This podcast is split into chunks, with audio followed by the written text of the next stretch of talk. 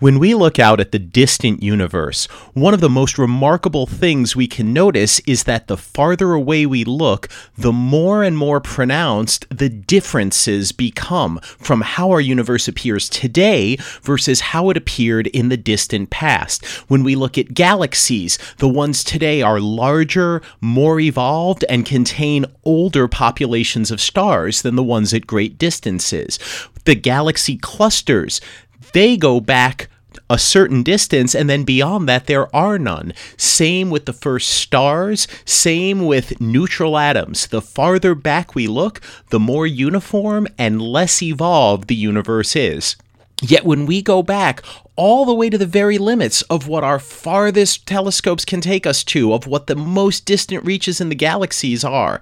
The most distant gas clouds of all show us the universe as it was before any stars had formed. From this, we can learn all sorts of information about the early universe and the first stages of the Big Bang. How does all this play out? Where are we today and where are we headed in the future? Find out on this edition of the Starts with a Bang podcast.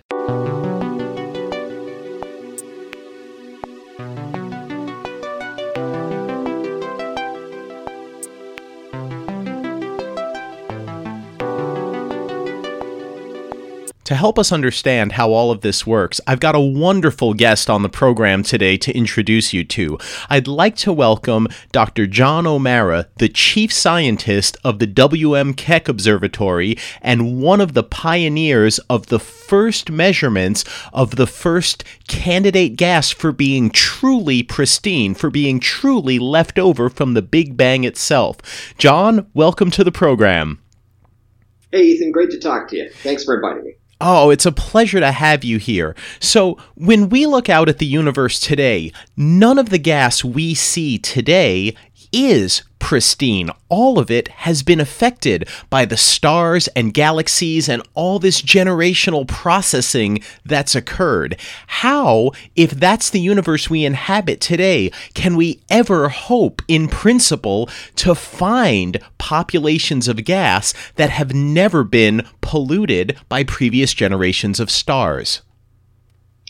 Well, that's a fun question. You know, like like you said, just about everywhere we look, and just about every when we look, with giant telescopes on the ground, telescopes in space, every sort of technique we can find, we always see the signature of star formation in stellar history. We always see the heavy element detritus of stars going through their lives. Even if we look back as about as far as we possibly can with the telescope facilities we have today, we find those heavy elements. So to look for the parts of the universe for those for those hints of, of one of the, the, the natural outcomes of the Big Bang model of cosmology, which is gas that's been basically left below, uh, alone since the Big Bang, gas which should have only hydrogen, helium, and a trace amount of lithium in it from, from Big Bang nucleosynthesis. To look for those, we have to be both tricky and extremely lucky.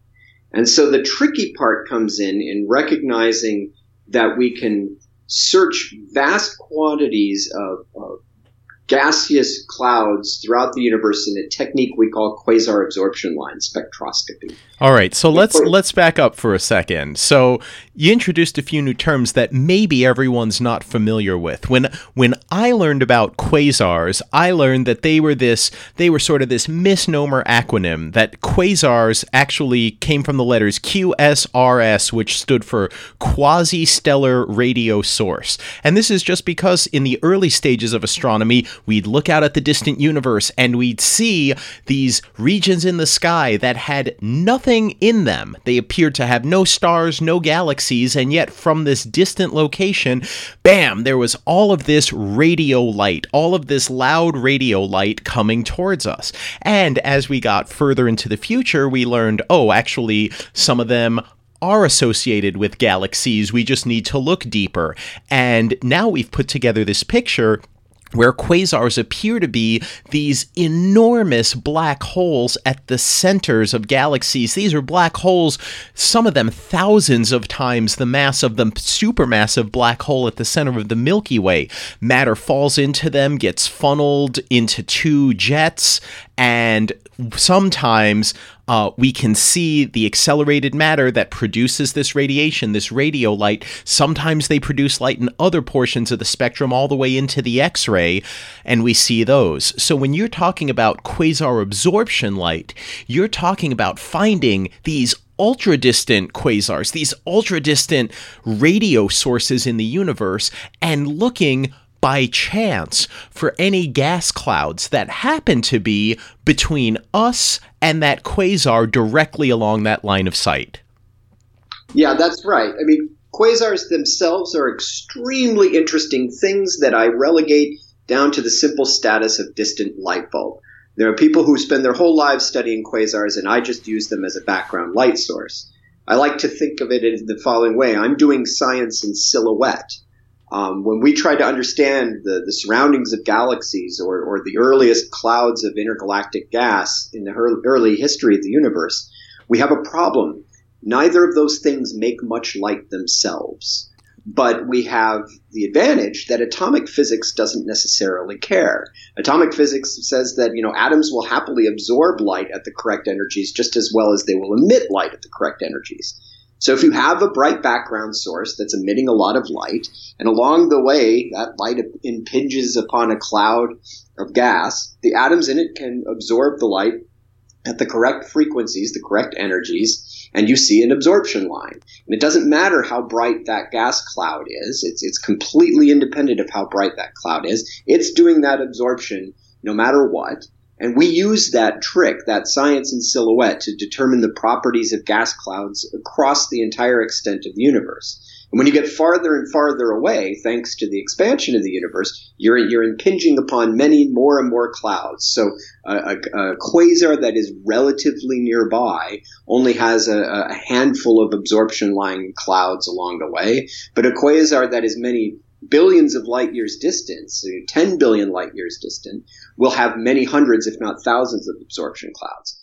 So that's the trick that we use. We leverage statistics to look at as many of them as possible, and some of them have enough gas content to be able to characterize not only the hydrogen in those clouds, which is the fundamental observable we have, but any heavy element absorption that might be there. We look for clouds that have a lot of stuff in them so that we can hope to measure heavy element um, absorption as well if, if it's there. And for many decades, we've been observing these things and we've been trying to use them for a variety of techniques. Um, and, and along the way, we've been quietly building up a database of many hundreds of thousands of these systems and looking at their heavy element content. Can I uh, can I can I jump in and try and explain this back to you to make sure everyone's on the same page? Sure. All right. So the way I look at it, you you and people working on quasar absorption systems, you are you are some kind of cosmic Nazgul. You are you are doing science in the shadows over here. That you have this distant light source and in the way of these distant light sources are gas clouds and gas clouds can show up at any distance. And so most quasars that you look at actually have multiple intervening gas clouds at different distances because the universe is expanding. These gas clouds are going to have not only different distances, but they're going to show up at different redshifts.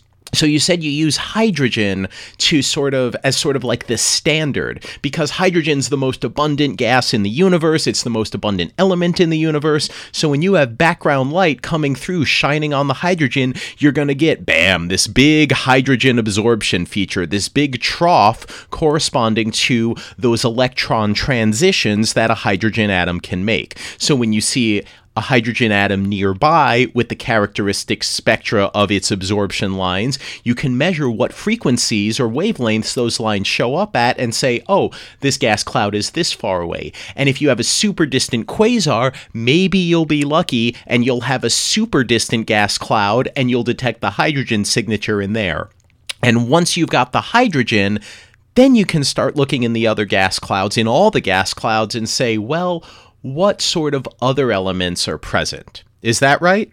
Yeah, so that's right. I mean, what what we do is we, we look for these these giant clouds of, of, of, hydrogen gas. And when there's enough hydrogen gas there, we typically associate that with the outskirts of galaxy. Galaxies are collections of gas, stars, and dust and dark matter. But whenever you see a lot of hydrogen gas, it's usually associated with the outskirts or the inner parts of a galaxy.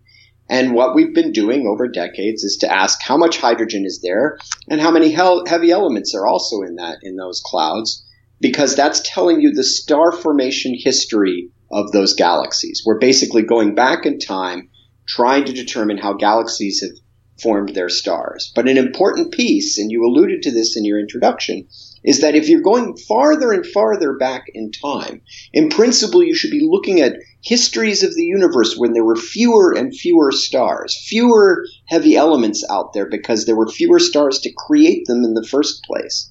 So ideally, you could go all the way back to the first galaxies in the universe, the first stars in the universe, and you would be finding regions of the universe with no heavy elements in them at all. And the interpretation of that would be you are looking so far back in time that you haven't seen any stellar processing. You haven't seen any production of heavy elements like oxygen and carbon and silicon that we typically see see in stars. And that means, like you said, we also have to get lucky because we know, at least from theory, right, which is, you know, my specialty for better or worse, um, that the very first stars that form, they shouldn't have formed the way stars today do. You shouldn't have these, you know, oh, you get a cloud of gas and it collapses, and most of the stars you make are these M dwarf stars, these red dwarf stars that are maybe only 25 to 40% the mass of the sun.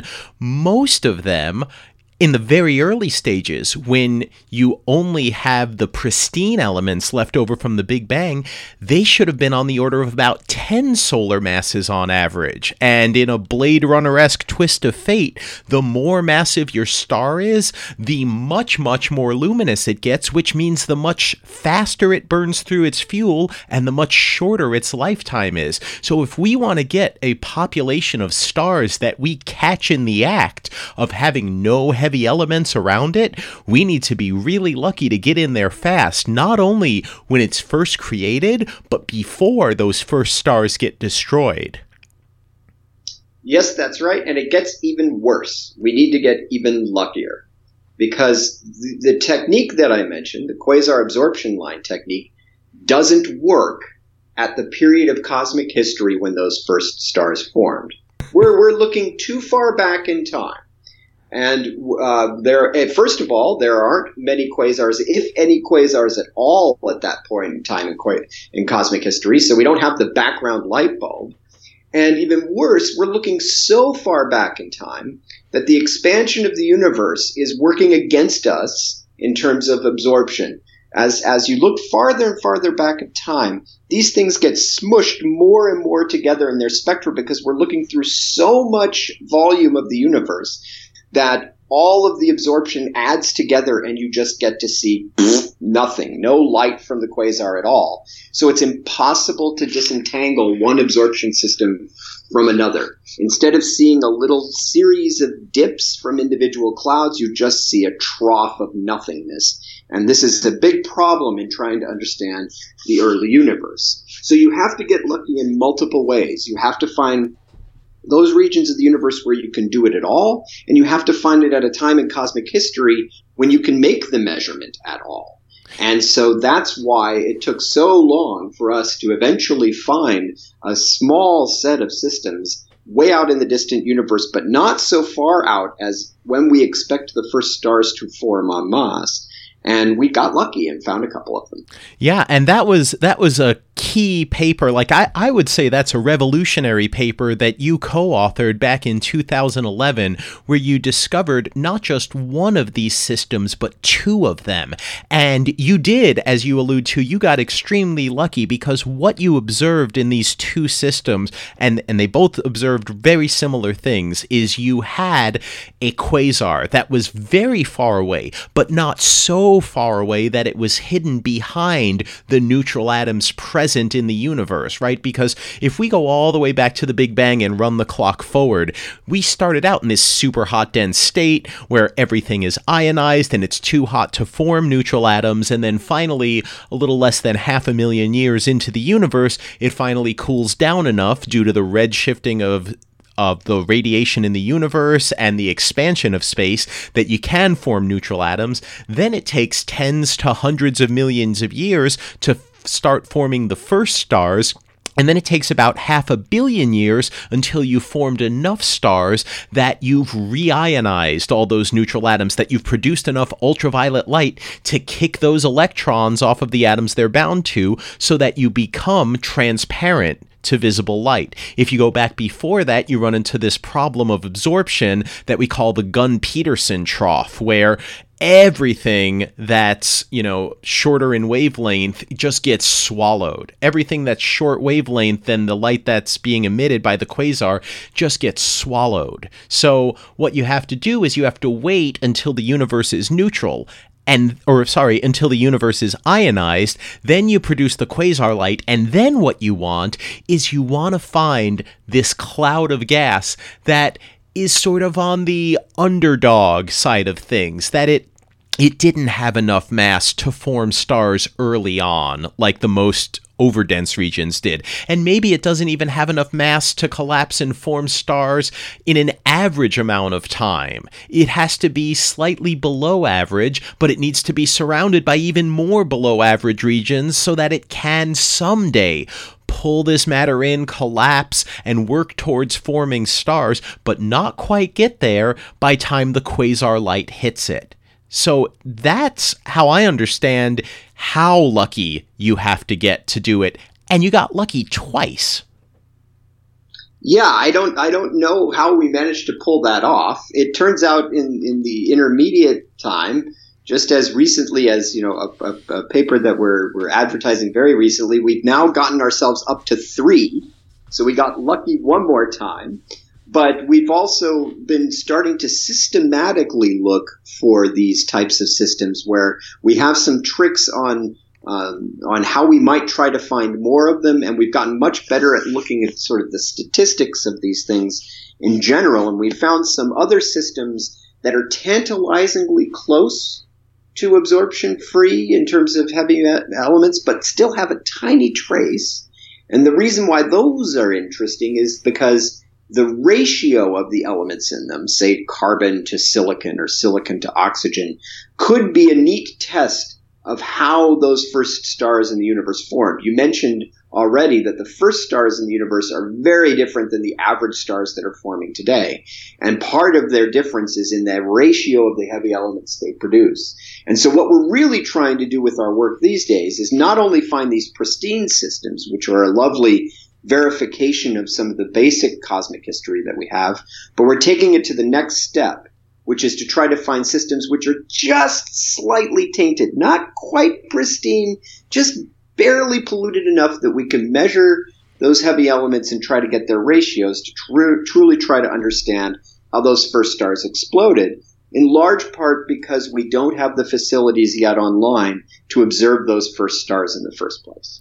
So, that's that brings up a lot of interesting points. So before we ever formed any stars, all we should have are the elements left over from the Big Bang. And these are elements that normally formed in the first three or four minutes after the Big Bang and not afterwards. That's the only time where we have the right temperatures and densities to undergo nuclear fusion in the early universe that we expect based on the theoretical calculations we do and the observations we make of what's in the universe that by mass the universe should be about 75% hydrogen about 25% normal helium helium 4 and then there should be a little bit of deuterium which is a heavy isotope of hydrogen that that's about 0.01%, and there should be about that same amount of helium 3, which is a light isotope of helium with only one neutron instead of two, again about 0.01%. And then there should be some lithium left over. That's that's a few parts in a billion, like less than 1 part in a million lithium.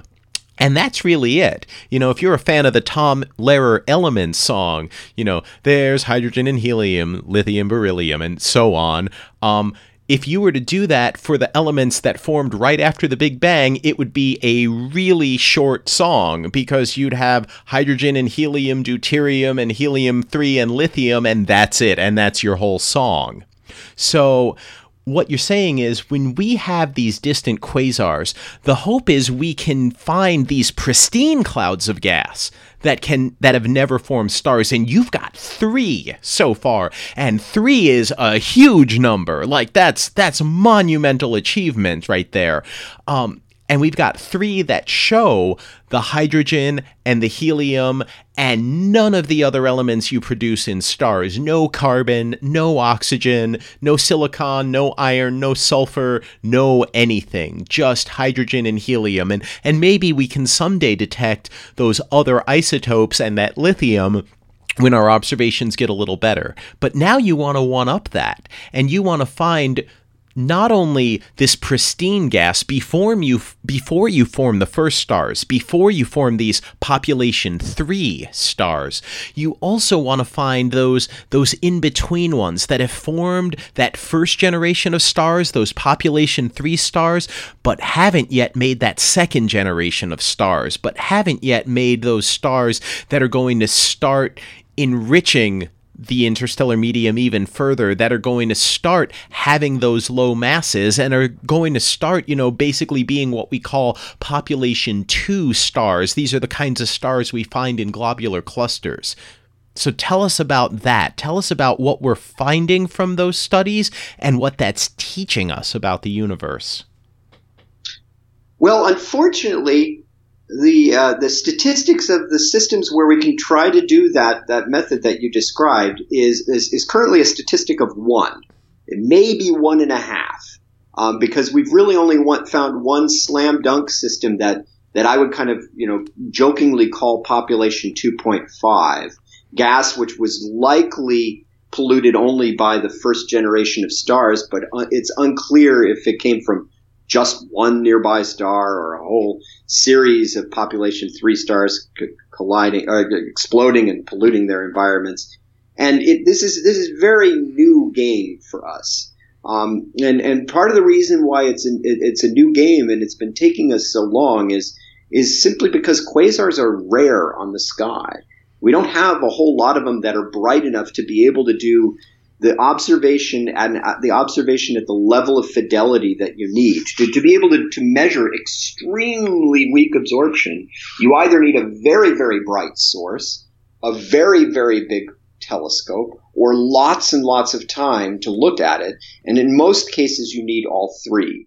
And the ability to get all three of those to work together for you is is somewhat limited.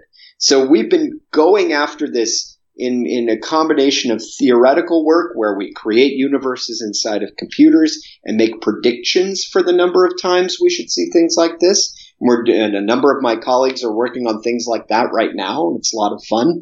And we're also beginning to think about how to build new telescopes and new facilities to try to play this game because we've kind of run out of bright objects on the sky that we can use right now. But if you've got a bigger eye, or you've got more time, or you've got different techniques, you can go after this and really try to do it with even better than three. One great day, we might get up to 10 or a 100, but you know, today is not that day because we don't yet have the tools.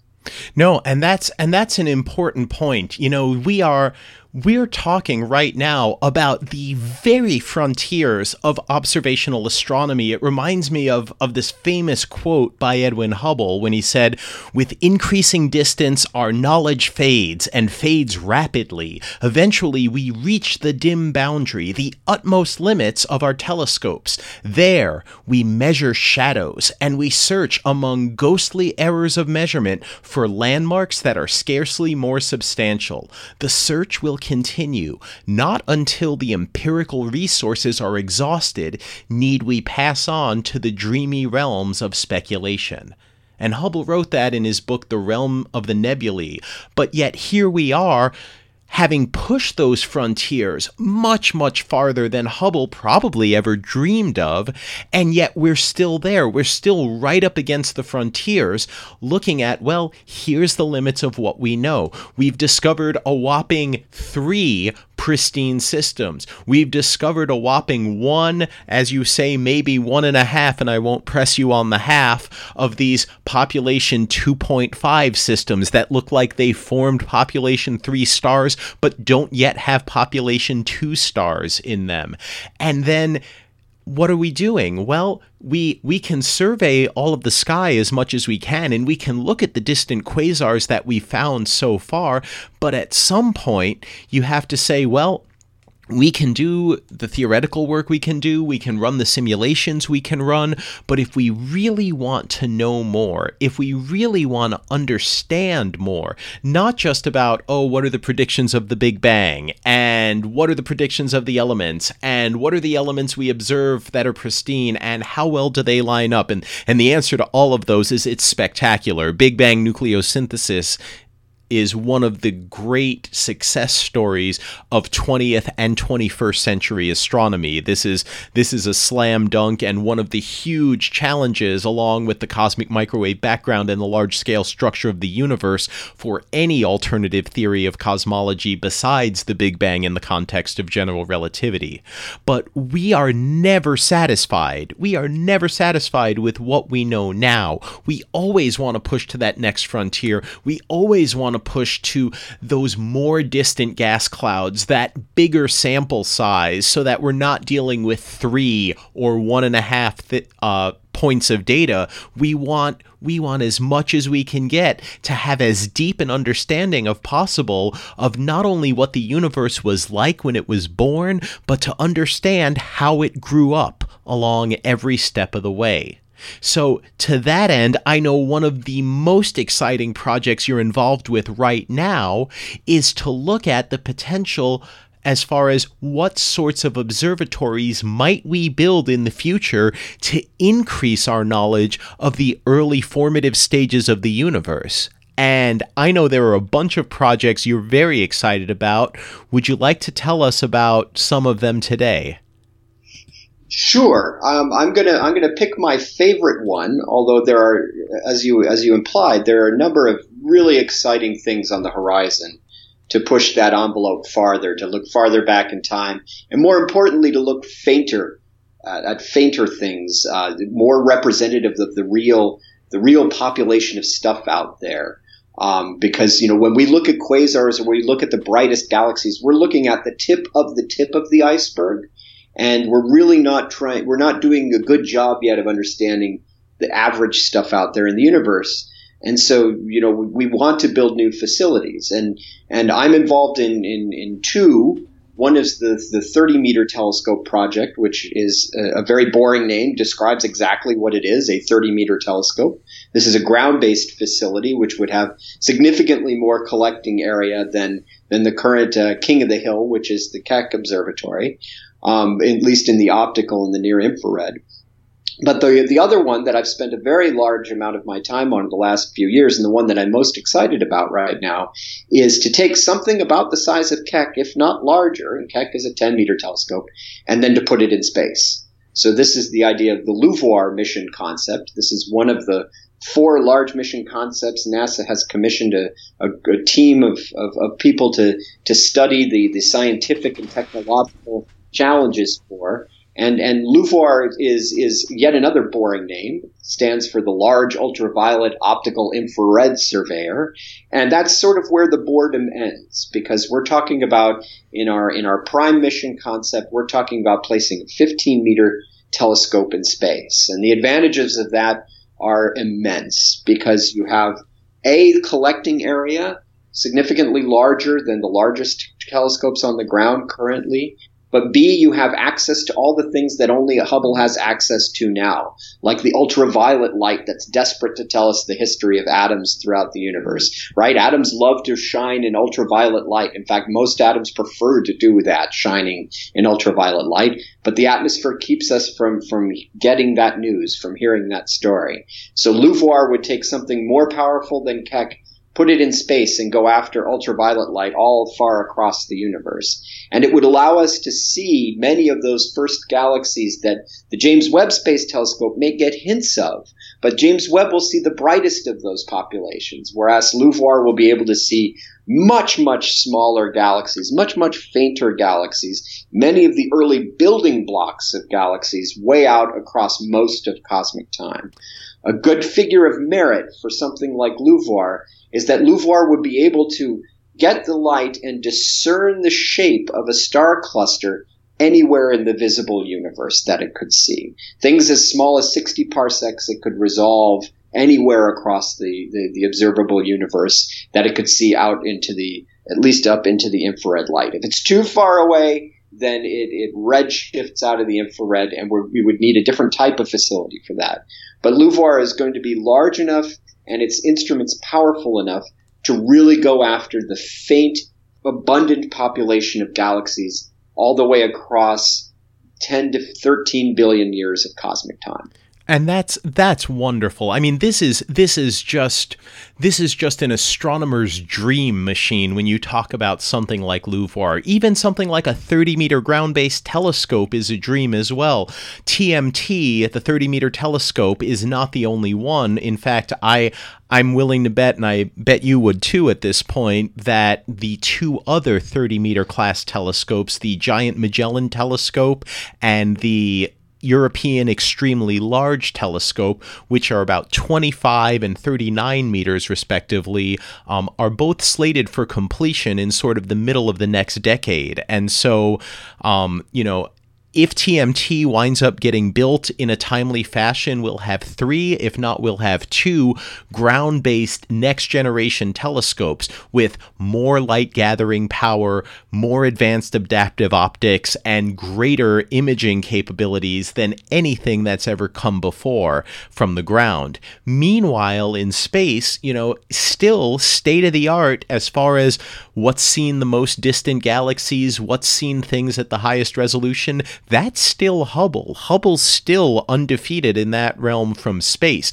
Now, with James Webb, like you say, we're going to see better things, farther things, but it's really only going to get those brightest ones. And before we go into the specifics of the telescopes, um, I want to bring up what we call in astronomy, we call it Malmquist bias. And this is just the very simple statement that when you're looking to something in the distant universe or anywhere in the universe and you're limited by the magnitude of what you can see, your brightness limited for what you can see, you're not going to see a representative sample of what's out there. And a great example of this are the naked eye stars you can see in the sky. If you were to look at the stars in the sky, right, with your naked eye, you can see maybe 6,000 of them.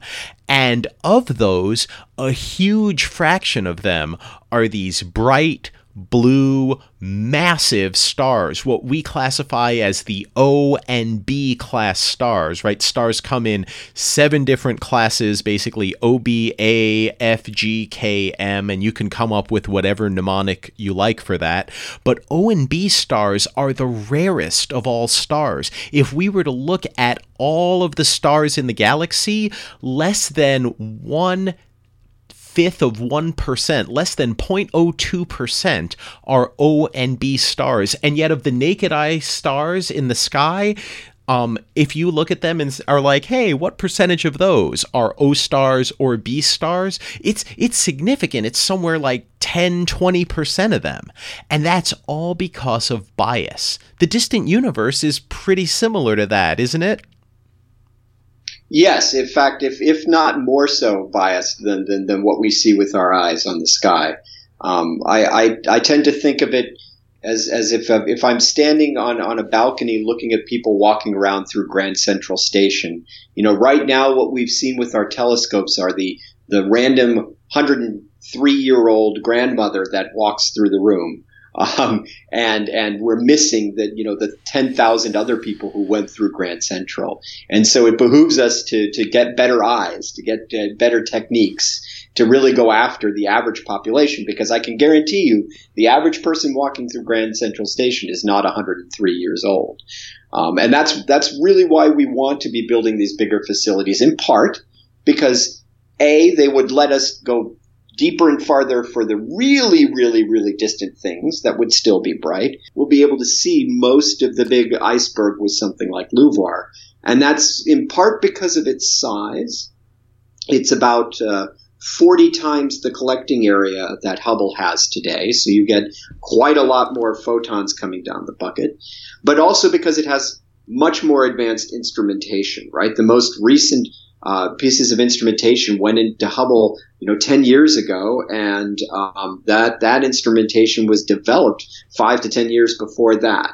So when we're talking about the telescopes of the 2030s, we're going to be talking about instruments that can do significantly more in their detectors and in their optics than we can with telescopes today. And in some cases, when you put all those things together, we're talking about a telescope that can be a thousand times more powerful than Hubble. And that's what you're going to be needing if you want to be going after the general population of the first galaxies in the universe. Well, that's that's really incredible because what you're talking about now isn't just looking at uh, a handful, if you're lucky, of of objects that tell you what things were like back in the early stages. You're instead talking about getting large sample sizes of starting to do um, almost big data with these early, early galaxies and these early star forming regions within galaxies. And maybe it sounds like if we're really lucky, we won't have to use these clever, contrived techniques of saying, oh, we've got these bright, distant quasars and we want to probe what things are like from these distant quasars that happen to hit gas clouds. Quasars are pretty rare. If we have a telescope as powerful as LUVOIR with its massive mirror, with its incredible light gathering power, with the novel instruments that are going to be decades more advanced than anything on Hubble, or realistically, a decade or two more advanced than anything on the still to be launched James Webb Space Telescope, we might be able to not just use quasar absorption, but galaxy absorption. We might even be able to do astronomy based on what these gas clouds emit rather than just what they absorb. What can we learn if we can take those steps rather than just doing quasar absorption? Yeah, that's right. That's one of the most exciting things that I can think about as somebody who works in this field because as much as the, the quasar absorption line technique has given us, it's fatally flawed in a, in a special way. When we use quasars as background light sources, they are very, very tiny dots on the sky the emitting region of, of, of light from the quasar is really, really, really small. And so when the light comes through a distant galaxy, it's only going through a very tiny bit of that halo of that galaxy. And we lose any and all information about how the gas in that galaxy is spread around, whether or not it's being mixed up by galaxy mergers, whether or not it, has, it is not a sphere, whether or not it's shaped in weird ways. We lose any and all of that information because we've got a single pencil beam coming through the gas.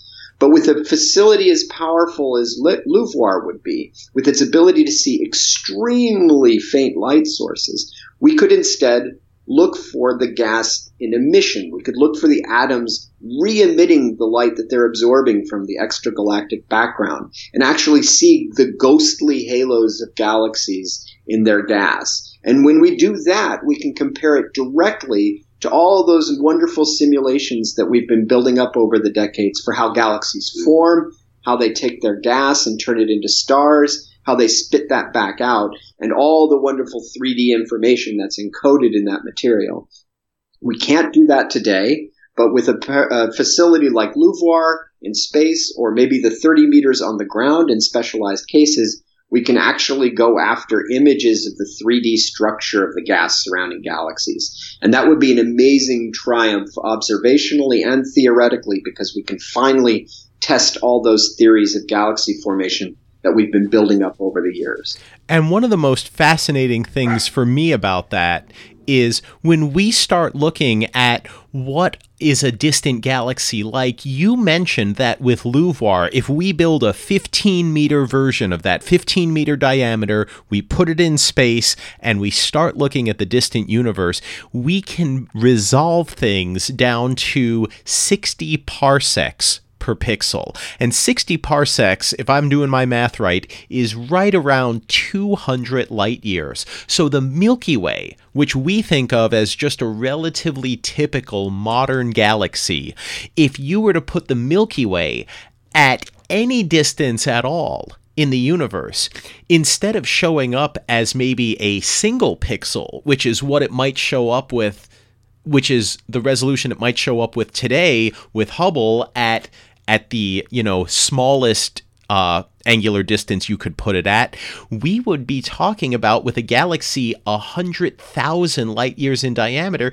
we'd be talking about 500 pixels end to end, which would be enough to make out things like spiral arms, which would be enough to make out things like individual star forming regions, which would be enough to make out things like galaxy rotation curves for every galaxy in the universe. Yep, it's it's it's really exciting. I mean, we we we like to use tricks for distant galaxies today through strong gravitational lensing, which is a whole field in its of, of itself.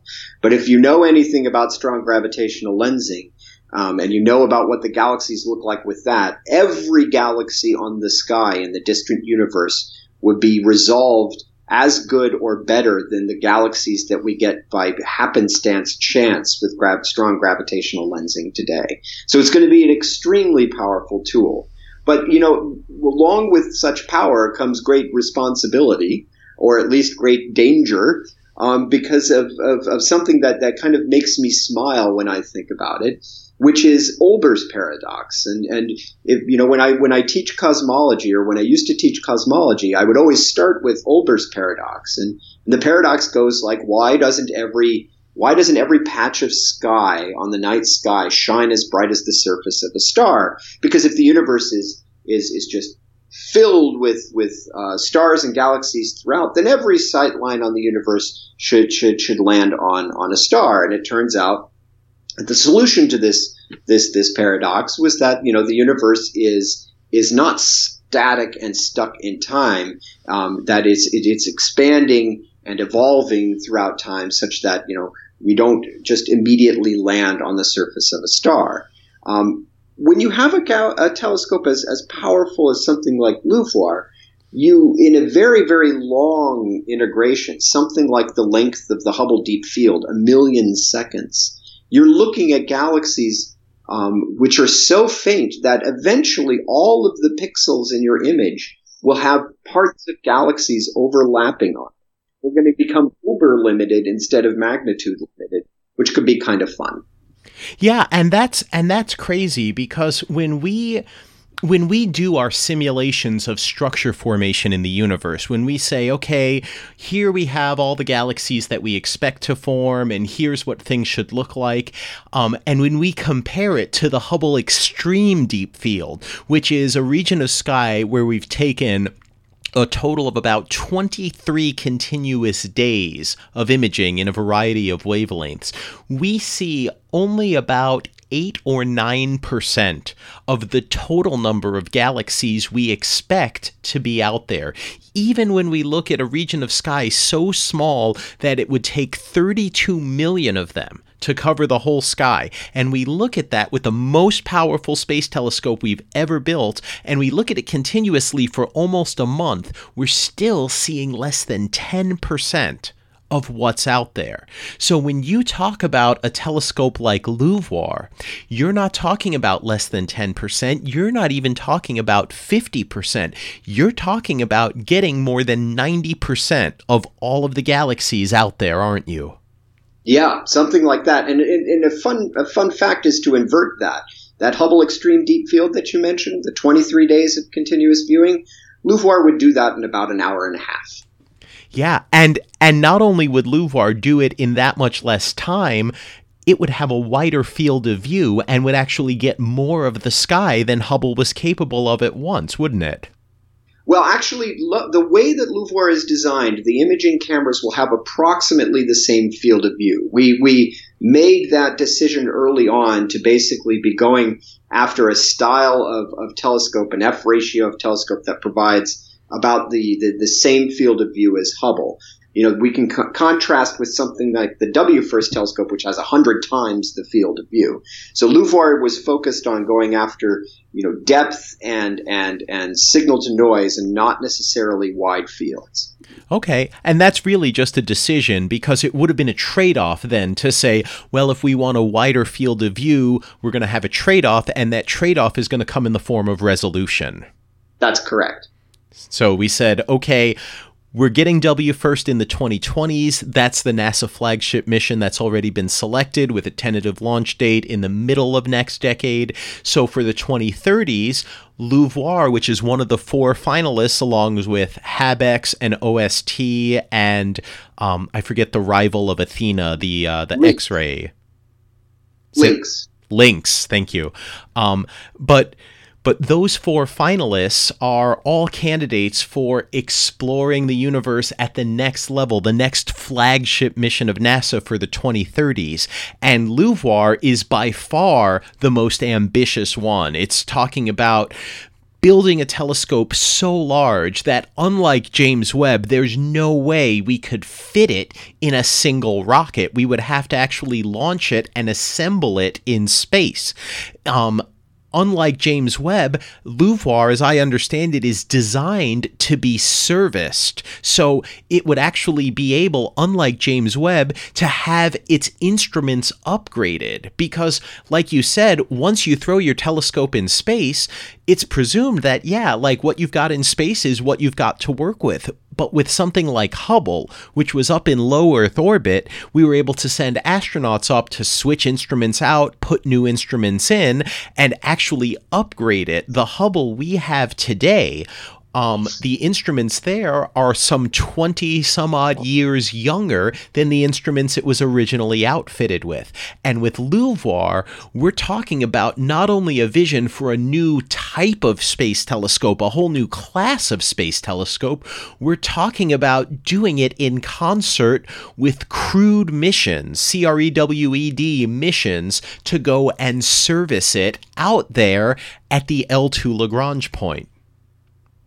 Yeah, so so that's mostly right. I, there's there's there's one thing I should clarify, which is the size that we chose for LUVOIR was actually limited to be contained in the largest launch vehicle that we can imagine in the 2030s, something like the SLS Block 2. So it is still a single launch telescope. It wouldn't be assembled in space, but you're absolutely correct that we intend on it being serviceable in space, whether or not it be by crewed missions or, or by robot missions or some combination of the two.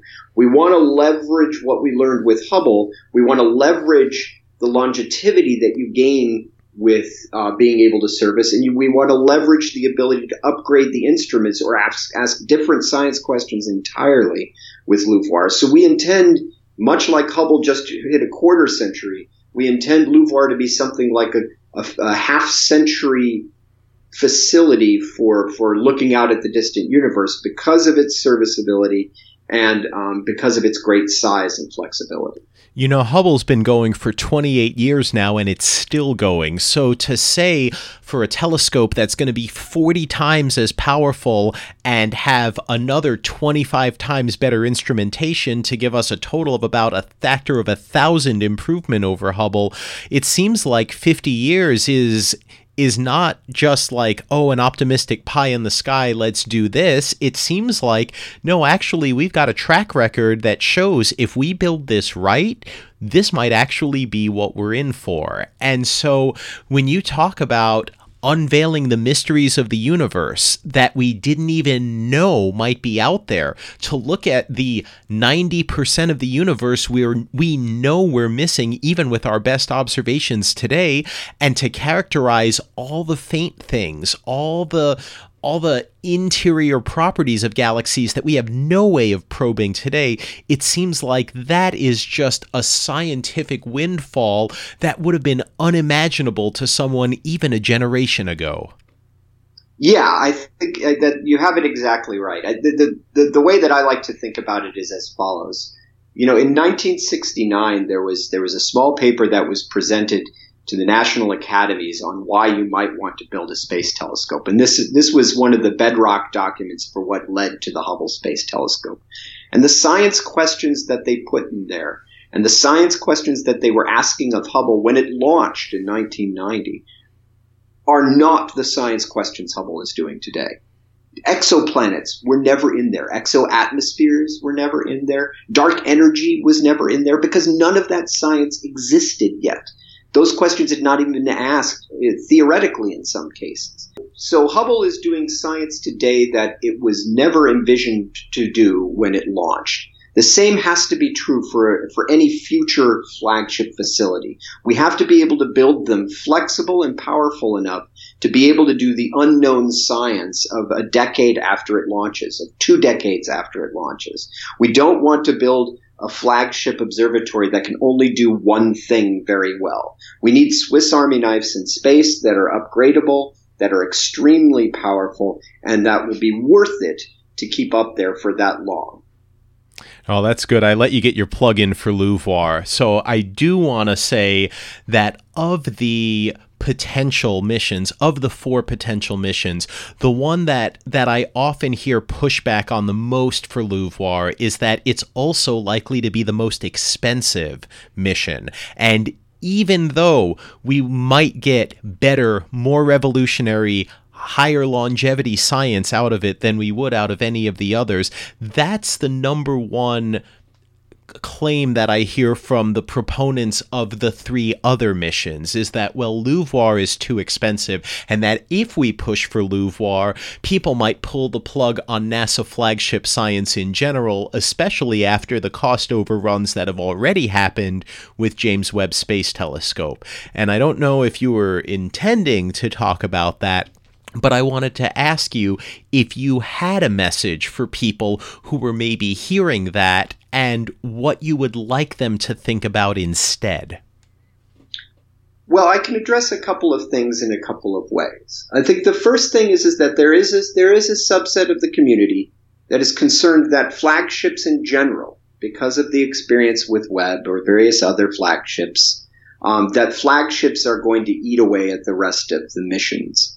And by and large, that's demonstrably not true. What flagships tend to do very well is delay other flagships. And we're seeing this with Webb now, and we're seeing this potentially with W first.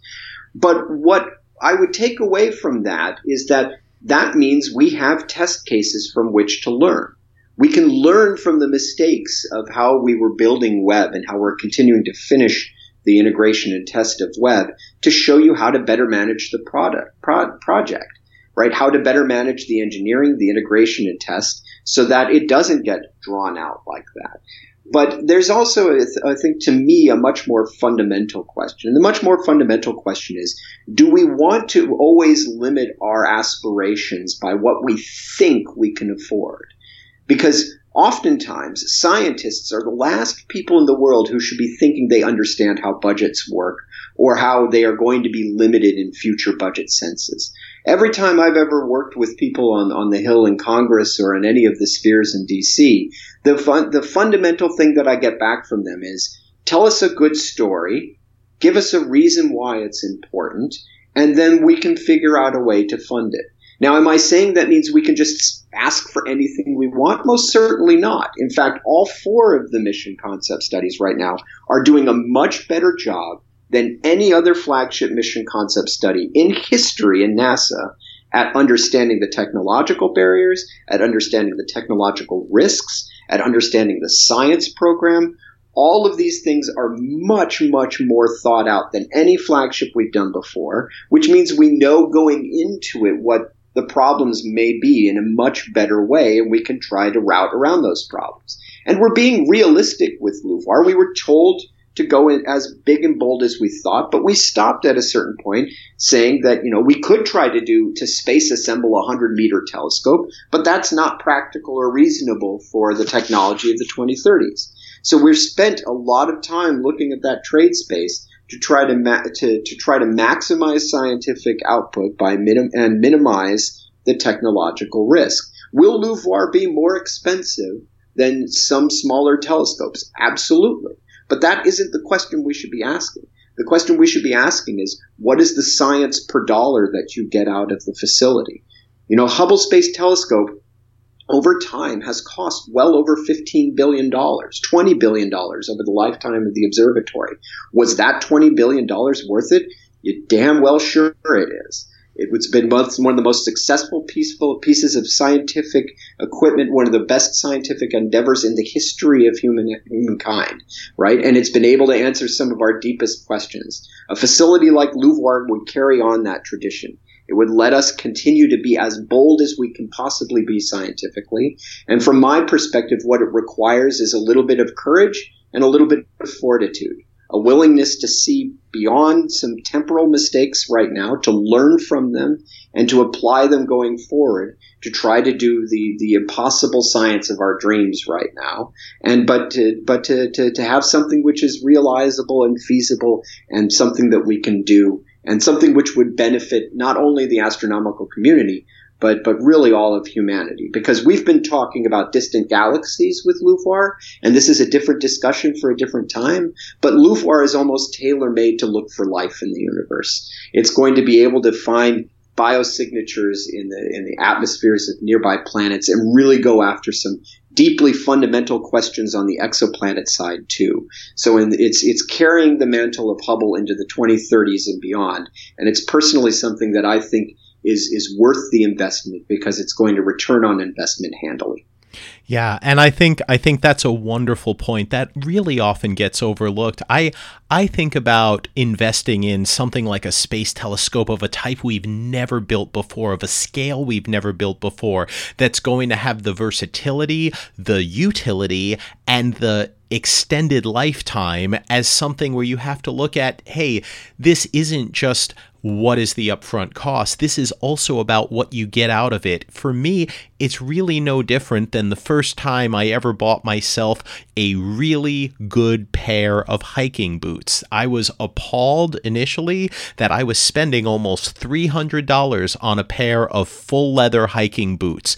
And over the lifetime of those boots, I had the soles resoled twice, and they lasted me for about eight years of wearing them every day. And when I looked at that, and I looked at what are the other less good shoes I could have bought for 40, 50, 60 bucks and how long would those have lasted me?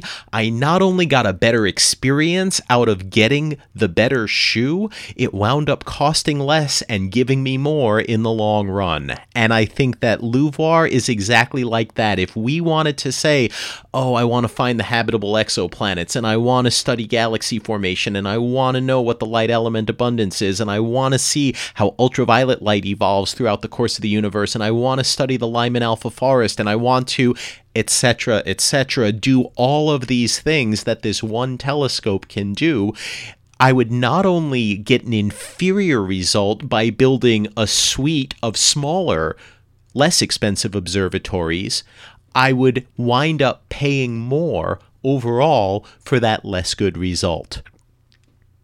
Yes, that's that's absolutely right. But I, I, I want to temper that slightly by, by stating the following, which is that LUVOIR will not exist alone in the 2030s. In the same way that Hubble doesn't exist alone today, and James Webb and WFIRST won't exist alone in the 2020s.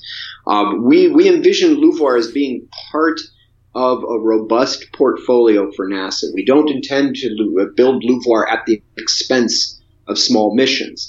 Uh, by way of example, you know, if I consider what Kepler has given us as a smaller mission, it has been transformative, absolutely transformative. As small missions often find new, completely new fields of study and discovery space. The SWIFT mission finding gamma ray bursts galore, Kepler finding exoplanets, etc., etc., etc. And those small missions typically point us in the direction of wanting to build flagships to help address that science. So when we build LUVOIR in the 2030s, it is hopefully part of an astrophysics profile at NASA that has small and medium missions with it because we're going to be able to need to be finding those new science sectors that only LUVOIR will be able to answer the questions that they tee up. It's not going to be a LUVOIR alone. And, and that's another important thing for the community to understand is that, that we want to maintain the robust profile of, of small, medium, and large missions that we have today and just carry that forward, carry that legacy forward to, to enable the best discoveries and to maximize the best science. And I think that's a that's a great way to to end this is to look at not only what can this one mission do, but what can we do with the full suite of resources and the full suite of investment we can make. What can we learn about the universe? How can we push this all forward? And how can we better understand how we came to be in this universe and what else is out there and what our place in it is. I think it's a wonderful melding of humanity's ambitions, humanity's knowledge, and our quest to learn ever more about the universe. Thank you, John, for joining us here. Do you have any final thoughts you'd like to share? Just remain ambitious. All right. Well, we will make sure that we do. Thanks for tuning in, everyone. I'd like to thank everyone who made the Starts with a Bang podcast possible. Thanks go out to all of my Patreon supporters at the $5 a month level and above. Thanks go to Robert J. Hanson, Samir Kumar, Aaron Weiss, Matthew Rumel, John Van Balaguyan, Dominic Turpin, Tim Graham, John Methot, Pavel Zuzelski, Thomas Sola, Denier, Frank, Pedro Texera, Igor Mitrofanov, David Uhl, Jens Kroger, William Barr, Laird W.H., Daniel Nadasi, Eric Brown, Mark Armstrong, Jose Enrique, Sean Foley, Elversena Sosa, Flo, Richard Jousey, DGE, John Kozura, Marcelo Barnaba, Rafal Wojciech, Danny, Alexander Marius, Gaijin, Andrew T. Douglas, Chris Hilly, Jason McCampbell, Weller Tractor Salvage, Frederick Y. Martello, Pierre Franson, Dick Pills, Joseph Dvorak, Henna Khan, Andrew Jason, Charles Buchanan, Mark Langston, David Krumpotic, Randall Slimak, Jerry Wilterding, Tom Van Scotter, Michael Lewis, Mike, Ahmed Lee Comsey, Jeffrey Kidd, Dana Bridges, Kelly Kudrick, Richard Schwartz, Darren Redfern, Mark Bloor, Nick Delroy, Fraser Kane, Steve Shaber, Naked Bunny with a Whip, Kevin Barnes, Patrick Dennis, Radek Nesbita, James Nance, Sydney Atwood, Nathan Hanna, Tomas All, Glenn McDavid, Benjamin Turner, David Taschioni, Philip Radulovic, John Seal, and Braxton Thomason. Thanks for tuning in, everyone, and I'll see you back here next time for more Starts with a Bang.